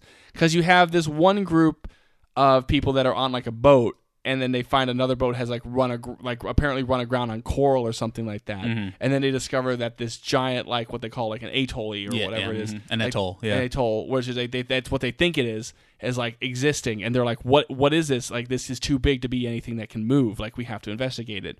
Meanwhile there's also this scientist who gets a call from like our former mentor who's basically like you know, like he's all the last words, like all that, all that gets through are like birds and like you know that sort of thing. And then they go to this island and discover that like, Which is funny. Dai finally got their birds. They finally got the birds in Yeah. there. but see, but eventually they go on the island and figure out that like, oh, like the mentor character basically got eaten by these birds, uh, and then they discover the Gyaos. So basically, you have these kind of two parallel scientific stories of two things that these people are confused by and trying to figure out. And it's kind of a nice little way of introducing both of our characters into the movie and, and both of our creatures into the movie. and then and then they have the third plot element with um our uh, young our young girl uh who has more of the spiritual connection to Gamera Yeah. ultimately. Um and it's an element of the film that I think is good but ultimately I don't want to say hurts, but definitely hinders some elements of it because it does have those multiple plot lines, and I think Yeah. probably could have done a little bit better of tying them uh, that's into that's one. the thing about them, and this is one of the things that just kind of makes the movie good instead of really great to me is that you I think you have interesting starts to all these storylines, and even because the spiritual stuff with the with the daughter uh, gets kind of a little bit later in the movie, but starts kind of interestingly. But then all three of them, in terms of thematics, in terms of character, were kind of peter out, especially like because the two scientist storylines or the two kind of discovery storylines do lose a little bit of steam once the monsters are fully revealed because like a lot of that is kind of predicated on the mystery or or kind of you know for the Gyaos like the capture of them for Gamera more the mystery of the atoll. Um whereas like I think the spiritual storyline um it's one of those things that starts off very interesting and it's like I, I'm very much into it's kind of like it speaks to that kind of Mothra lover in me where I'm like I'm very interested in like kind of finding that spiritual connection but that one specifically it like it just doesn't feel like they go as much in on it as they should mm, and mm-hmm. and it just kind of also ends up petering out because I feel like there's a, should be a little bit more of like the connection between those two characters, Gamera and this daughter character, and it just kind of becomes a little bit superficial by the end of the movie. I, you know what? I, I I'm not going to wholly disagree, but what I said, what I found for myself was that the scientist stuff was strongest for me in the first half of the movie, Right, And like then, and then the spiritual stuff with the girl became more interesting in, the the second, half, and it does because that's kind of how the movie is Right. divided. But it, I think one of the issues for me is that they don't really hone in on a relationship between all three of the characters. Mm-hmm. Like you don't get a sense that like all three of these characters are like friends with each other by the end, or that they're close. Right. They're just kind of like bouncing off plot o- uh, off of each Because other. like because the and and, the- and it's the- a shame because I should say that I like all three like all of our characters like I and it still stands out as one of the strongest things about the movie is that our lead kind of like scientist character uh, I love I love her. I think she's great in the movie, and I think they get you on board with the character. I think our lead actor, who is like the captain of the ship, who wants to take some responsibility for uh, a possible radiation leak, and then that's what gets him on board on into the uh, into the action. I think all that's great, uh, and I think like the the girl. Um, is uh you know I, I think as as as an actress is is is admittedly a little questionable for me but uh but just that character itself I think fits well in and I think the father uh is a fu- is is a nice dynamic to add into that as well. Um so individually i think all these characters are actually they stand up to me as like being super strong elements of, of the film. And it's just it, it, it it's a shame that the movie doesn't quite tie them together as much it's like when you watch something like godzilla versus mothra um, by the time you get to the end of that movie, it just feels like all of these characters have kind of come together in a certain way. Whereas, like, I don't, other than plot brings all these people together. Yeah. Like, I don't necessarily gather a connection between them, and it and it creates a disconnect uh, story wise. Yeah, no, it's it's very very true. Again, especially because again, it's kind of a movie that's kind of divided in those two halves, where that first half is a lot more scientific, and then again, once the creatures are discovered, it turns into that spiritual nature. But those those characters from the first half of the movie still are around. It's just more so like it just become their characters just essentially become.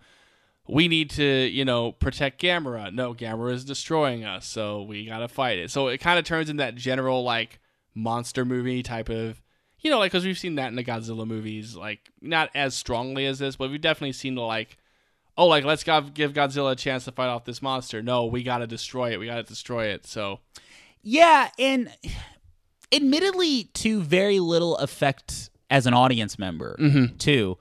It's hard because I think even if you're a new, I mean, you can speak to this more because you just watched the movie. yeah, The movie doesn't necessarily make a, a compelling enough case for these people to be this willing to like we have to destroy Gamera. You know what I mean? Like, Yeah. because because I get what the movie's trying to do. They're they're in it, it's trying to do the man keeps on getting in its own way, and it's like and it's mm-hmm. like destroying the savior it has. well, it's very predicated on the fact, and and a lot of the emotion that we're supposed to feel about it is predicated on the fact that we have this traditional government official type of character whose whole thing is like when they discover the Gyaos.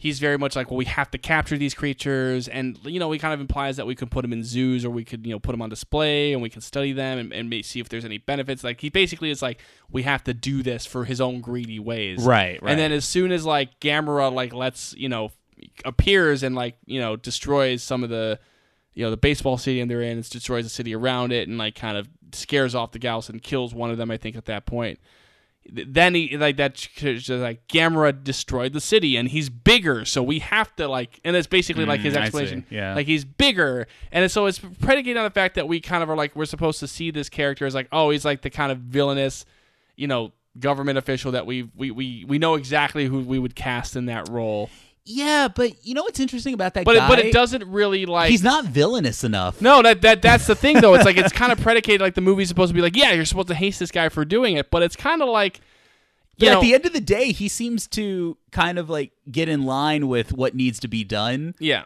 That's the the thing where that kind of you're right. I never thought about it that way. That plot line doesn't really work No. because yeah, he's kind of seemingly has like a you're right. He seems to have a narrow-minded vision of like, well, we need to capture these people and then destroy Gamera, but but at the same time, like, but then when he's like, all right, yeah, like, because they try to play the card where he's like, oh, I wish we had Gamera now, and they're just like, ah, you idiot, like, and it's just like, but you don't feel it as like that's no, the it's just you, comeuppance. you don't because again, eventually, like the the only indica- like because the only indication that the Gamera is good is eventually like when they're like looking at Gamera, there's like a ancient rune on him, and and basically like this kind of prophecy of just like Gamera is the protector and the Gyaos are like evil. It's basically what it says. Right, right. And even like that, you know, our evil, our, our quote unquote evil government official is like, that's all you have is this slab telling you that Gamera is like, you know, good. It's again, he doesn't really believe in the spiritual nature, but also it's it's just like, yeah, maybe he could have gone after both the the Gyaos and Gamera, but like, it's just like there's not enough there for me to really like hate on this guy, other than the fact that like they present him as like again the traditional like smarmy government official that like is just like you know yeah, give like brushing away all ti all advice at every turn. I, I just feel like it ultimately ends up feeling like too much of the easiest way to go in a movie like this and uh in an uninteresting way where it's like all right well there's two monsters and then they end up shooting the wrong the wrong one like you know it- Yeah. it's just kind of like and and to me it, it's I don't know how to describe it other than it, it's just not quite as satisfying through th- that. And I and I don't want to say even that because there are certain elements of it that are still great. Like I think that a lot of like I, I actually think the Gyaos stuff is like very impressive in the film, like how they achieve like Yeah, what the look Gyaos looks pr- like. pretty cool. Uh, and uh, I think like Gamera, like all and all that stuff, and all like the action and things, uh, uh, really delivers. Yeah, um, um, and and I actually do like that guy who who plays our quote unquote bad guy. Mm-hmm. Like it's just like you're right. Like they just the perfect guy, like kind of like what we said with Mothra. Just like you cast the perfect guy that just embodies like what that role Right, is. and it's like it's like a lot of the stuff that does become effective about the character is just based off his performance. And it's not deep enough, I think, to really make it fully effective. But he tries with Yeah. the role. what what you what did you think about just like our human cast in general? I think they were good. Uh, it's the same thing. I think they were pretty solid. Again, I just think that, th- especially with the scientist characters, the movie kind of ran out of things to do once the kind of monsters appeared on the scene. Yeah, I Like, wouldn't they- disagree with they that. didn't. They just didn't have much of a presence in the second half. And then, so our spiritual element of the character is that we do have this daughter um, that's kind of related to one of the plot lines, like kind of tangentially, I think. Um, but like essentially, she is given a like a what she thinks is like a rock or a jewel from this kind of atoll. Yeah, that- which is from Gamera. Which It was found Gam- on Gamera. Gamera. Yeah. So she wears it as a necklace, and eventually, what this does is it makes it gives her a like connection Yeah. to Gamera, like It- like an emotional connection to Like the ET to Elliot, like Yeah. it, like basically to the point where like Gamera will get sliced in the arm, and then her arm will like burst open and blood will be pouring out, Right, Like right. it's like something like that, and she gets into a coma, and, and like at the same time, Gamera's in a coma. I, I do think this is kind of a more like again to me just the most inherently interesting because it's such a spiritual nature Oh, sure. of the character. And I think it starts off well. And I thought it was like very interesting. Oh, like she actually gets damaged when Gamera gets damaged, and there's a lot of that stuff. But I just felt like to me it was kind of very much the same thing at the very end of the day. That at this kind of last battle, it just felt like there needed to be a little bit more of that Elliot ET type of connection. Like I feel like even with the kind of connection, it was just feels like there wasn't really a like a connection. I never really saw her really kind of interact with Gamera mm, all mm-hmm. too much. And it feel it feels like one of those things where it's more. It, it kind of felt like, and I don't know if this was an intention, but to me, it kind of felt like more like, oh, she's kind of being possessed, kind of by the Gamera Gamera. So it was kind of more so like the Rock is making her respect Gamera, whereas I felt like it needed to feel a little bit more organic. I feel like a mm-hmm. little bit more like mm. she has this connection, but she seeks out Gamera or something, and then like, oh, it's like this creature is actually just like a nice creature and trying to protect us, and you know, it's kind of that thing. I just feel like it just it just didn't go all the way with it, and I feel like it just kind of still me at, especially because she was then in a coma for a while, and then she she wakes up and they're, the whole thing is like we need to save Gamera and it's like yeah well we you know it's just like it never really gelled the way I wanted it to um, but it still was the I- most fascinating aspect of the movie and probably still the aspect of it I ended up kind of, of those human characters that I ended up enjoying most Yeah, I I'm not gonna fight you too hard on that because I, I will say it worked for me.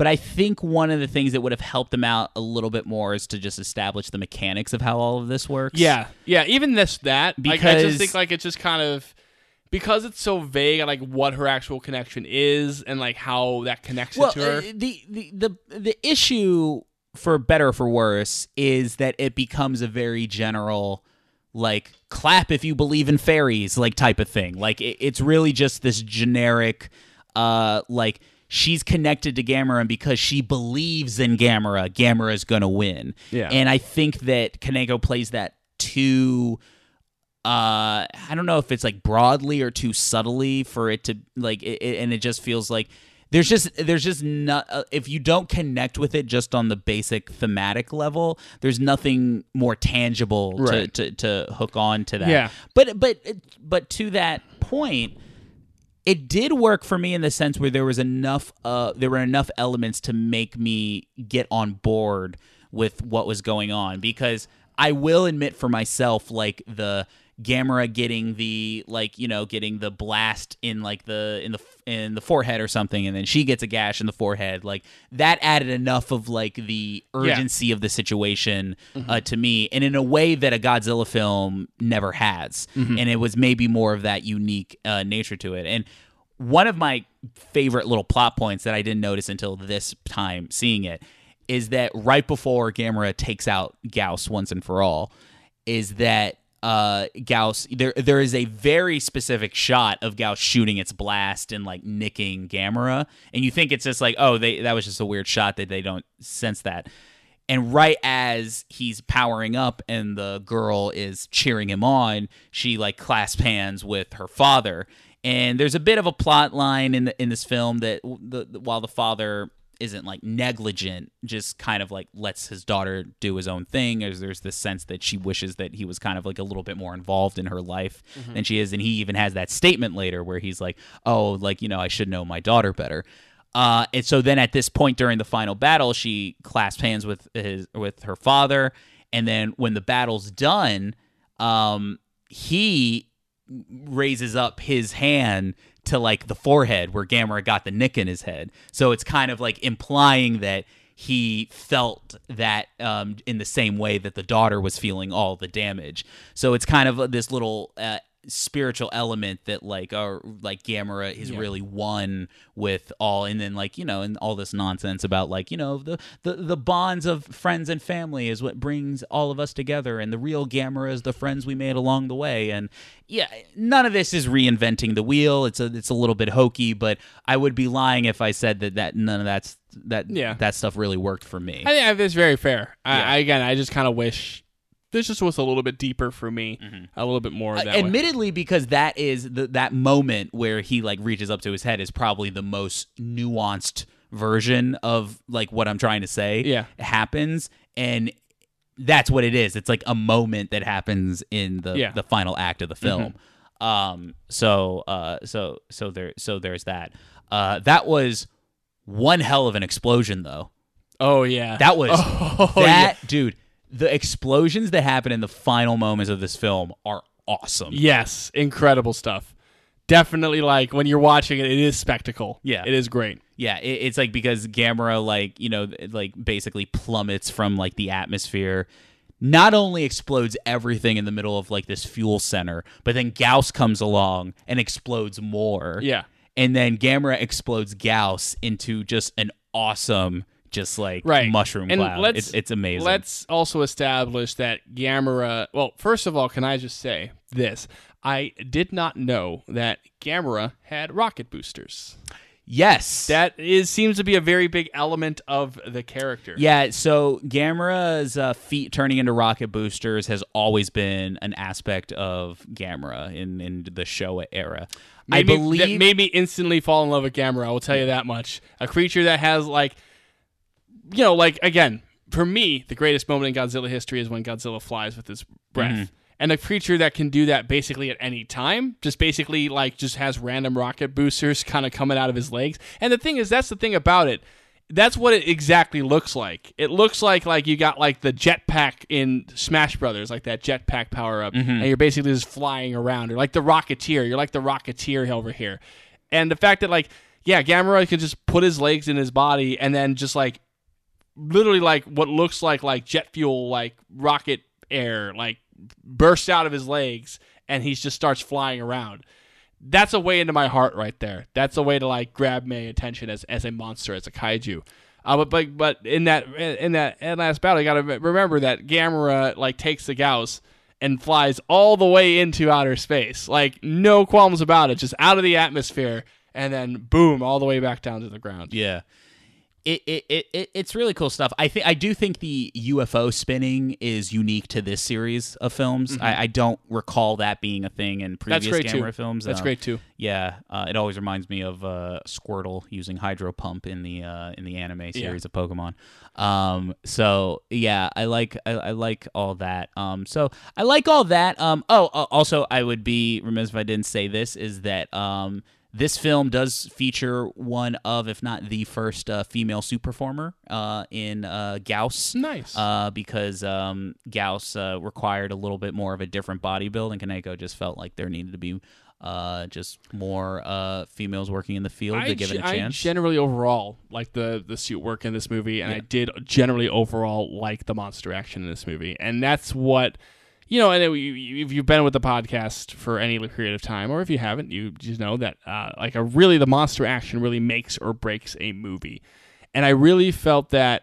Again, getting these kind of two unique creatures, again, different than what we've seen in the Toho canon in, in many ways uh, I just enjoyed thoroughly. Like I enjoyed kind of the stuff at the baseball stadium and kind of that first appearance of that first real appearance of of Gamera uh, and the Gyaos in the stadium was really cool. I um, there was that kind of um, the ending fight was really a lot of fun and kind of brought even with my kind of mixed feelings on kind of how the human plot lines and spirituality had been up to that point kind of still really brought the you're right film to a very satisfactory conclusion. Very entertaining. Even even the kind of stuff in that bridge sequence um like with the monster stuff i thought was very cool. Why our human character ran to the middle of that bridge to get that child you know when the when the mother was running with the child Yeah, like obviously it he was there at the right Well, time it was like- our lead scientist. She was like, she had the kid for some reason. So she, I even had that thought, like, what is he gonna do? Like, Right, because he's he gonna hit like- halfway to the bridge, and maybe he'll like. I guess he'll take some of the burden off Yeah. by like making her not carry it all the bridge. But then you have two people on this bridge that is going to break. Yeah, So yeah. It, it, it, it it's, it, yeah. I mean, the bridge moment in that. Mothra was a little bit. It's basically the same bridge moment that's in Mothra, and the Mothra It was one, funny that we just got finished watching a movie. and the Mothra one was a little bit better put together. Yeah. Um. So. So yeah. Um. So overall, and, and the last thing I did want to say before we kind of wrap up is now that you've seen this movie uh, with Kaneko also doing GMK and just like everything we've talked about Kaneko, is there anything that has been highlighted now? Because remember, his work on these Gamera movies is what ultimately has led His, uh, I mean, just the whole preamble. His very much his willingness to just kind of th- throw what you know about the character out the window and completely to completely different. That's Yeah. really what kind of defines him to me as a director. Mm. It's very much like because again, like with Gamera, it's not like so far removed, but it basically like you've talked about, like they've added the spiritual element, you've added this new backstory, you know, kind of that, and then GMK, like the whole thing about GMK is it completely alters the characters of Godzilla and Ghidorah. You know, it makes Ghidorah a hero, it makes Godzilla, you know, a, a siphon for the anger of, of post World War II, you know, Japan and stuff like that, and it's just like completely shifts what those the character dynamics, and it feels like that's kind of an element of this movie as well. Uh, I also think that he's very much into the spiritual aspects and the spiritual connections that we have to not just nature, but in some senses to yeah, the people around us and to the past, and really kind of bringing that home into a, a spiritual version of that. Um, I think that really is kind of also a defining element of his work, just based on these two movies alone. Yeah, yeah, because there's a level of like not there's like a 90 to 10% uh like ratio of like what he'll adapt and what he'll keep. So there's a little bit of like clearly by the end of this movie he does keep the whole Gamera is a hero uh, of the un- like you know he's he's the guardian of the universe. He's a hero uh, and like the kids love him and he's more of a family friendly like you know you you love Gamera. Uh, whereas so he keeps that and I think that in GMK uh, he was trying to keep that that Godzilla is a destructive force from a historical event, and that's the thing that he was trying to keep in, in those films, and or in, in, in that film. Uh, for my money, personally, I, I think that uh, his work uh, here on Gamera was is a little bit more successful. I agree. Uh, I would agree. because regardless of conceptually where we land off, I just think the elements of how this film works um, uh, just works a little bit better uh, for for me. Um, so so overall, uh, like when I think about the movie, um, I did walk away with it um, thinking that there are those little plot points that um, could have been refined a little bit. Um, I think that uh, it's not a long movie. It's only a, it's the movie's only an hour and a half, which is actually uh, pretty conservative. it does for fly dying. by. It does. Yeah. It doesn't really outstay its welcome. It does. You never really feel like a lack of pace. It Yeah. does feel like the movie moves, which again it helps it. You know, um, helps it kind of smooth over some of its issues. I think. And I think one of the things is like in like I actually think a lot of the monster action is pretty good. I think that the third act monster action kind of gets caught a little bit into the monster sumo wrestling thing um, that I actually think is rectified as the as these films go on. Um, but but overall, I like walked away from it like thinking like just solid monster origin story. Yeah, and I, I will say I've come come away from it just for me. It's like I did enjoy Gamera as a hero monster, and it was kind of nice in the sense of again because really if we're comparing it to the Heisei era, Heisei era Godzilla really never got its hero moment. Destoroyah was maybe the closest. Um, Space Godzilla and Destoroyah was maybe the closest it had, but it really never got its true hero moment. Whereas, like, it was really kind of nice to see just a Heisei era film where the monster, even though it is attacked at some points, does become the hero that the characters believe in.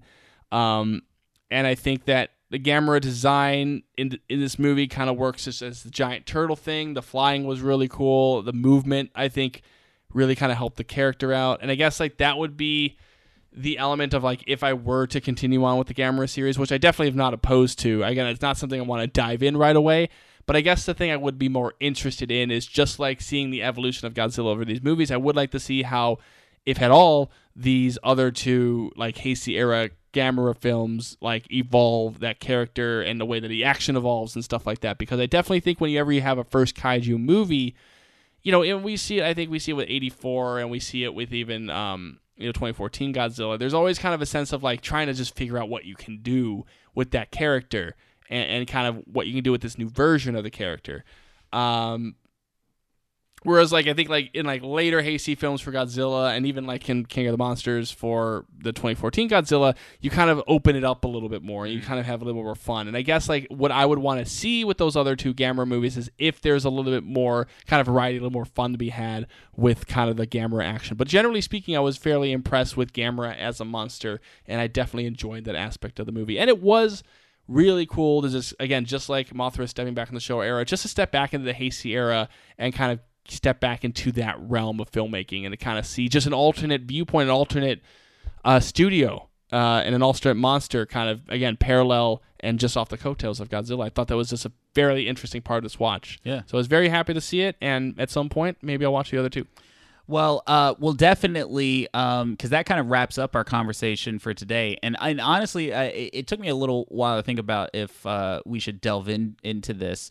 But I'm actually going to take our deep dive episode and talk a little bit more about the ongoing history of Gamera going forward uh, for our next episode. Very uh, so we will actually be diving a little bit deeper into uh, not only the rest of this trilogy, but uh, just some other information about Gamera and then the the future of Gamera after that. Because you know, for the closest thing that Godzilla has to a rival, Gamera has like just a very interesting.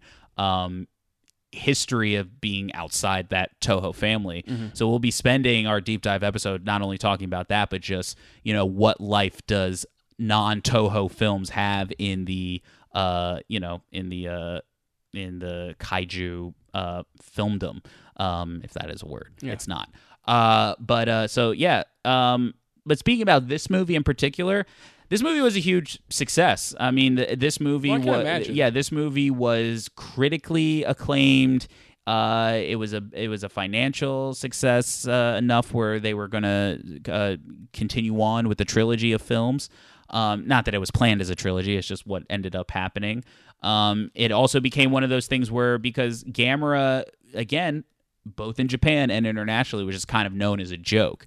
And like people actually went into this film both in the states and in Japan, more so in the states of like getting ready to make fun of it because uh, the other thing about Gamera, which you didn't mention, is that uh, you had kind of briefly talked about, is that uh, it became kind of more infamous for in Mystery Science Theater 3000, where there's a lot of uh, where Gamera was a, a good friend of uh, the uh, of the uh, crew in uh, Mystery Science Theater 3000, where they made fun of a lot of uh, the Gamera films. Well, Godzilla's not immune to that either. So Um, No, no, not at all, It's kind of a good step, But uh, so and especially Gamera in the way that we've described, especially those Showa era movies, as being kind of very kid friendly. That is a realm of mystery science theater that is very just easy to kind of find. Sure. especially if they're because they're generally watching the dubbed versions, which are going to make it even more kind of hokey and, and kind of campy. So that's definitely like a way because Yongary, their Yongary episode in the recent seasons was very much the same way where. Um, you know that movie kind of has like the dan- the, the famous like dan- kid dancing with the monster and stuff like that, which is very much like pure mystery science theater. So I can imagine if I went to go see those Gamera episodes of mystery science theater, just really up their alley. Well, because so with that in mind, it was all that that's kind of what Gamera is known for. And then when you get like a scene where, you know, the Gyaos Talon rips off the top of the boat and kills a dude. Uh, Or even, like, that, the- that's very jarring. That, and, it's a very and, jarring like again, like there's the one point where he, like you know Gamera gets hurt, and when the the girl who spiritually connected, like, her arm just like burst open with blood. Like, Yeah. that's a very shocking moment. exactly. So, um, uh, so again, just like it, it was definitely, and it was seen as like this new, uh, just this new, uh, reinvigoration for for the kaiju filmmaking. A lot of people just saw uh, this first film in that way, and I think the the legacy of this film is that a lot of people consider this to be like a solid, good start, and with great things uh, to Ahead. come, uh, which we which we, we will talk about. But um, ultimately, at the end of the day, that's your introduction to uh, the giant turtle. Uh, the Titanic turtle, as I call him, the guardian of the universe, the brave, the friend of all children. It is Gamera. Turtle in a flying shell. Yeah. Um, I saw it. I see what you're trying to do there. Um, maybe, and then maybe one day we'll get our Rats movie. Rats. That's just Willard, though. It's just the movie Willard. Yeah, Yeah. Ratatouille. They tried to do that with like a bunch of rats, but the problem is, it's like when you get sewer rats to try to cook, they don't do. They don't. They they don't wash their hands. Yeah, they don't. Remy washes his hands. Well, we got to answer too. Who is Harrison? Ford? yes. Who is Harrison Ford All in right, this I film? think I got it. I'll He- let. Okay, I'll let you take this one. He's the coach of the baseball team that they used to- at that stadium to capture the Gyaos, who's very upset when the stadium gets ruined in this monster fight. I think you know he's Yeah. very because he had a good team this season. They were gonna win like you know the, the the championship, and now they have to like go find a new stadium because they tried to capture these goddamn birds. Yeah. in this goddamn stadium. yeah, he, this he- is not their stadium. Yeah, he should be like he's like he's like, well, you know, we have a game, we have a big game tomorrow, so like hopefully nothing happens to this stadium. And then like when like Gamera comes into the stadium and tears down the building, he's like, my stadium. yeah. Of course, I was also gonna say, of course, it's uh, '90s Japan because there's a big baseball scene. Yeah, because that's when like I mean baseball was a very you know kind of sport, but like '90s Japan baseball, it's another kind of big cultural touchstone of that era. It's like baseball really coming into its own in that country. hey, it's a it's a solid set piece, no doubt about it. Yeah. All right, well, I think that di- that uh, Yeah. deals with it. So next time, Do we we'll- know where we going next time on the Godzilla side of things? Uh, you know what? Um, I think uh, yeah, I'll, I'll keep that one a little close close to the chest because the next one actually could uh, may need a little may need a little bit of planning. So I'm gonna I'm gonna keep that one to be a surprise. Okay. Yeah, I just I, I want to. The only reason I'm not saying is because I want to really nail down in my head exactly how we're going to approach the next one, and I don't want to prematurely uh, Promise say, anything. Promise anything.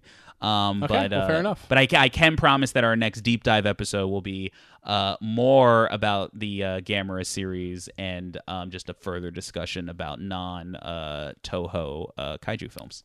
Okay, so like, would it be? Are we going to talk about more than Gamera too? Because I Yeah, would be very, yeah. I would be very, very interested to kind of talk about, like, like go a little bit deeper into Yongary and stuff like yeah, that. Too. absolutely. Cool. Well, uh, next Wait, time, we wait, are- so next time is not a Godzilla episode; it's a Bond episode. What are we talking about? and we are going to celebrate the the lovely man uh, that played Bond for two films. yes, uh, Timothy Dalton. We're going to go into his life and career, and we are going to discuss his most notable pre-Bond role in Flash Gordon. What's really funny is that I was I was re-listening to the Dalton episode just to get myself in the mood. I did specifically mention that we should look at Flash Gordon in the future, so it is come to fruition, ladies and gentlemen. it's happening. And then also, We're finally going back to space. Yes, and what's also very exciting is when that episode comes out, we're basically gonna be a month away from No Time to Die. It's coming soon, Will. Yep. It's coming real soon. It's exciting. And I also Will kind of knows my plans for April, and I'm very excited for April as well. Ab- absolutely. Um, all right, so um, I'm done. You're done. We're done. All right. Plug away. Well, we have uh, a Twitter, twitter.com slash Bondzilla007, facebook.com slash Bondzilla007, uh, emailed at Gmail, uh, Bondzilla, email at Gmail at bondzillapod at gmail.com. Like and subscribe, iTunes and SoundCloud. Leave a comment. We did get a very nice comment on our SoundCloud this week that I was very happy to receive. I don't know if you saw it. Did you see it? No. Okay.